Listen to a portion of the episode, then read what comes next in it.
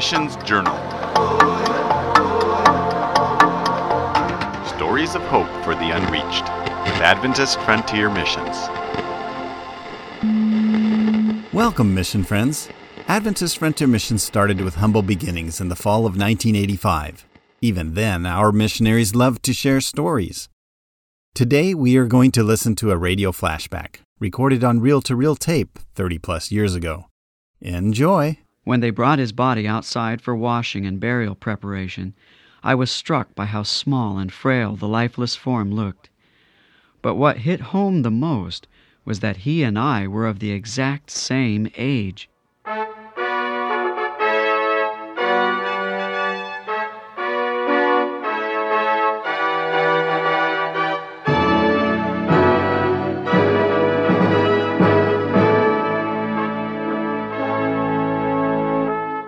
Hello, friends, and welcome to Mission Frontiers, brought to you by Adventist Frontier Missions, reaching the unreached with the good news of Jesus Christ. This is the latest in a new series of exciting short programs featuring the stories of modern frontier missionaries and their incredible lives as we receive these stories straight from the mission field each week. These brave young families have transplanted themselves into the very lives of unreached peoples in order to plant God's church among the souls who sit in darkness. As you listen each week to this magazine of the air, they'll attempt to paint you pictures and words of their struggles and their victories. And we believe you'll find that your own faith is strengthened as you listen. So now sit back as once again we take you to the bushlands of Burkina Faso in West Africa, where Herb and Linda Prandl and their three children are planting God's church among the unreached Lobi peoples. Our first story is from Herb Prandl. It's entitled The Sting of Death. Here's Herb.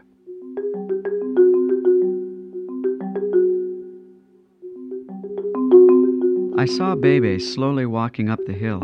It was almost time for our afternoon meeting, and I was carrying the benches to the sunshade by the front porch. With a weak smile, he answered my greeting and quietly helped me arrange the rough wooden benches. Then he stopped, stared at some distant point in the rolling bushland, and spoke softly. Mamadou's brother is dead. Mamadou's brother? Less than three hours ago, at the end of our worship service, Mamadou had asked us to pray for his brother, who was suffering from painful cramps.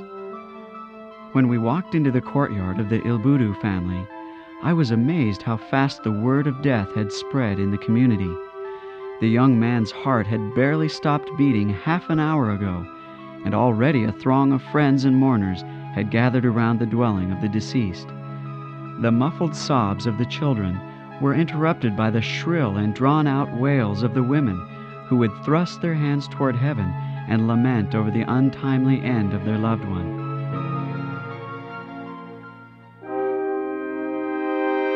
The young men were gathered around a spot close to the center of the yard, which had been chosen by the family elders. With shovel and pickaxe, they were already carving a burial place out of the hard, rocky ground. Much sweat was flowing under the mid afternoon sun, and the exhausted diggers would frequently change their turns in the slowly deepening pit. Even though we had visited Mamadou's family several times before, I deliberately stayed in the background because I didn't know how they would view an outsider in such a time of grief. My question was suddenly answered when a short, muscular man thrust a shovel in my hand and muttered a few words in his dialect. I didn't understand his language, but the look on his face and his gestures seemed to say, Well, since you're here, you might as well help us dig. For the next few hours, I took my turns in digging the almost six foot hole. So instead of having a Bible study that afternoon, we were digging a grave.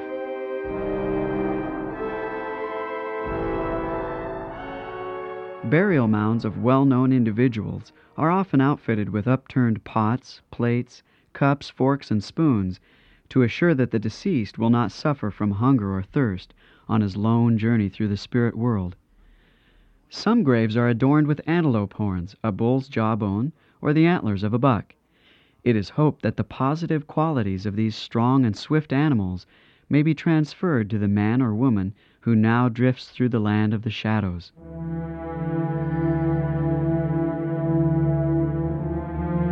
When they brought his body outside for washing and burial preparation, I was struck by how small and frail the lifeless form looked. But what hit home the most was that he and I were of the exact same age. He too had a wife and children, but they now faced an uncertain future.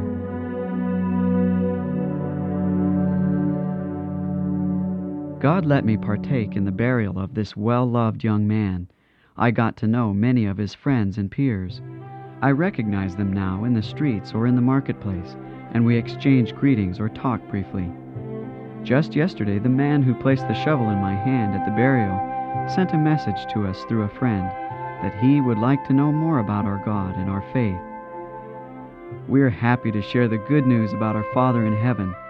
He will swallow up death in victory, and the Lord God will wipe away the tears from all faces.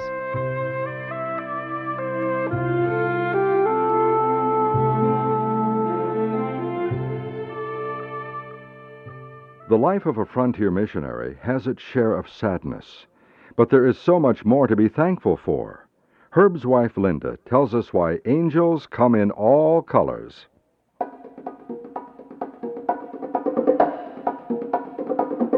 Well, we're in for another bumpy ride, I thought, as we started our journey north. The wet time of the year does wonders for the sub Saharan region of Africa. Many trees start to flower in a multitude of colors. The bush grass shoots up strong and tall, and the villagers spend their days cultivating fields of millet, corn, and ignums.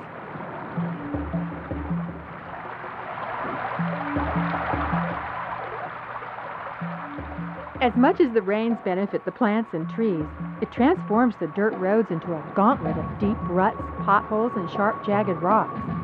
We were on our way to the town of Ouagadougou to have Hannah's ears checked by a doctor. She was experiencing pain and mild loss of hearing. Having tried all the home remedies, it was now time to seek professional help. Barely 90 kilometers out of Gaoua, our left front tire was punctured, and we stopped to put on the spare. We're real good at changing tires by now. This was flat number 10 for this month.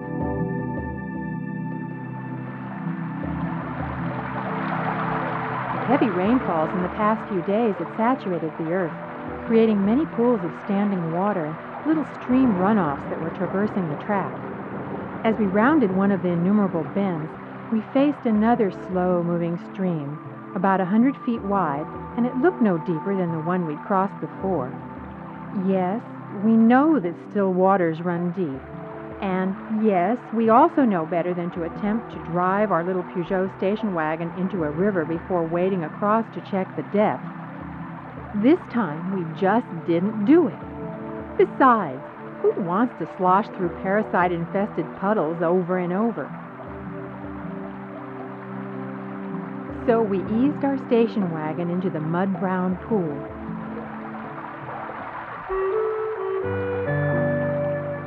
We're so glad that God doesn't judge us by our intelligence. About halfway through, we hit a deep channel and our motor sputtered, coughed, and died. Immediately, David Lackey's river crossing experience came to our minds.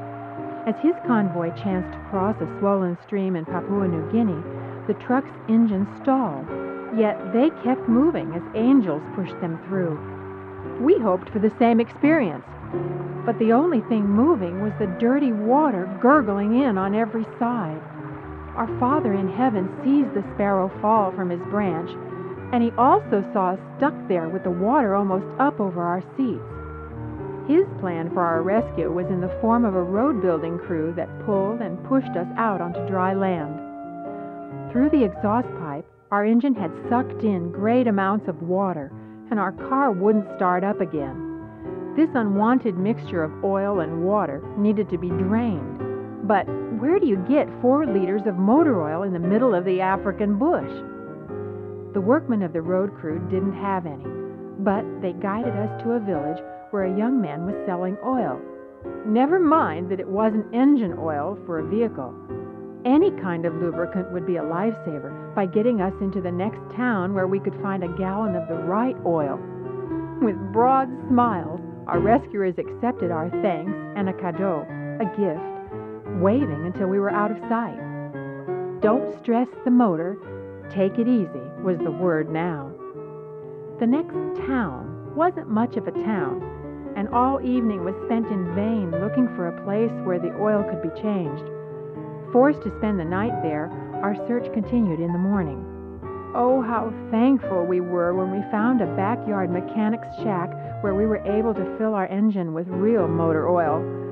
We rolled into Ouagadougou that afternoon with one of our rear tires going flat. That's number 11 for those who are counting.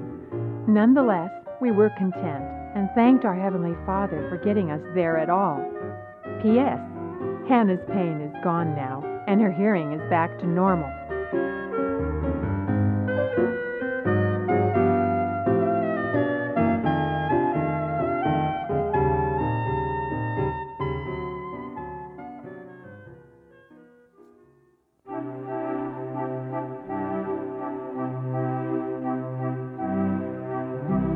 We hope you've enjoyed these stories of frontier missionary life. We'll be bringing you many more each week from around the globe, so you'll want to be sure and reserve this time with your family to listen in. You can get a cassette copy of this or any other of these timeless stories for your family just by sending $3 to Adventist Frontier Missions, P.O. Box 346, Berrien Springs, Michigan 49103. When you do, be sure to mention this broadcast. You'll also want to get the Adventist Frontiers magazine. This monthly journal is packed with exciting stories and pictures of these and other pioneer missionaries and their work. For sure, it's one magazine you'll read from cover to cover. And better yet, it's free. Perhaps you'd even like to know how you too could become a frontier missionary.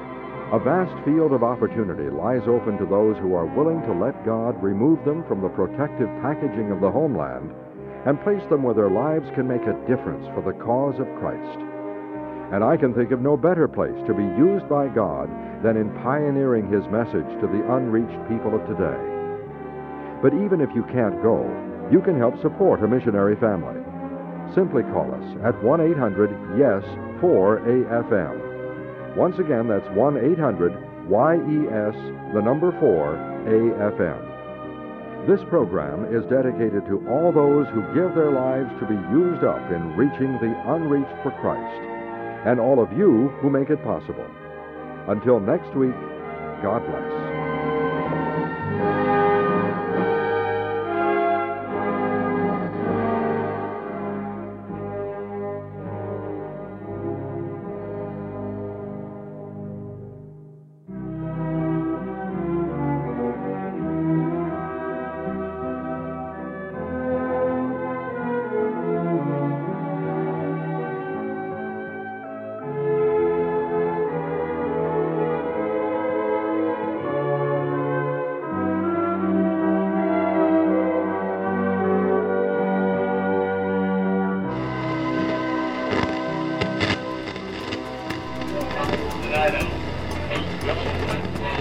AFM missionaries need your prayers every day. They also need your donations as they rely on your gifts for their salary and all their mission project expenses.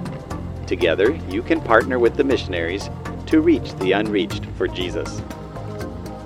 To adopt a missionary to your family or to support them financially, point your browser to afmonline.org. Once there, just click on the Missionaries tab. That's afmonline.org and select Missionaries from the top tab.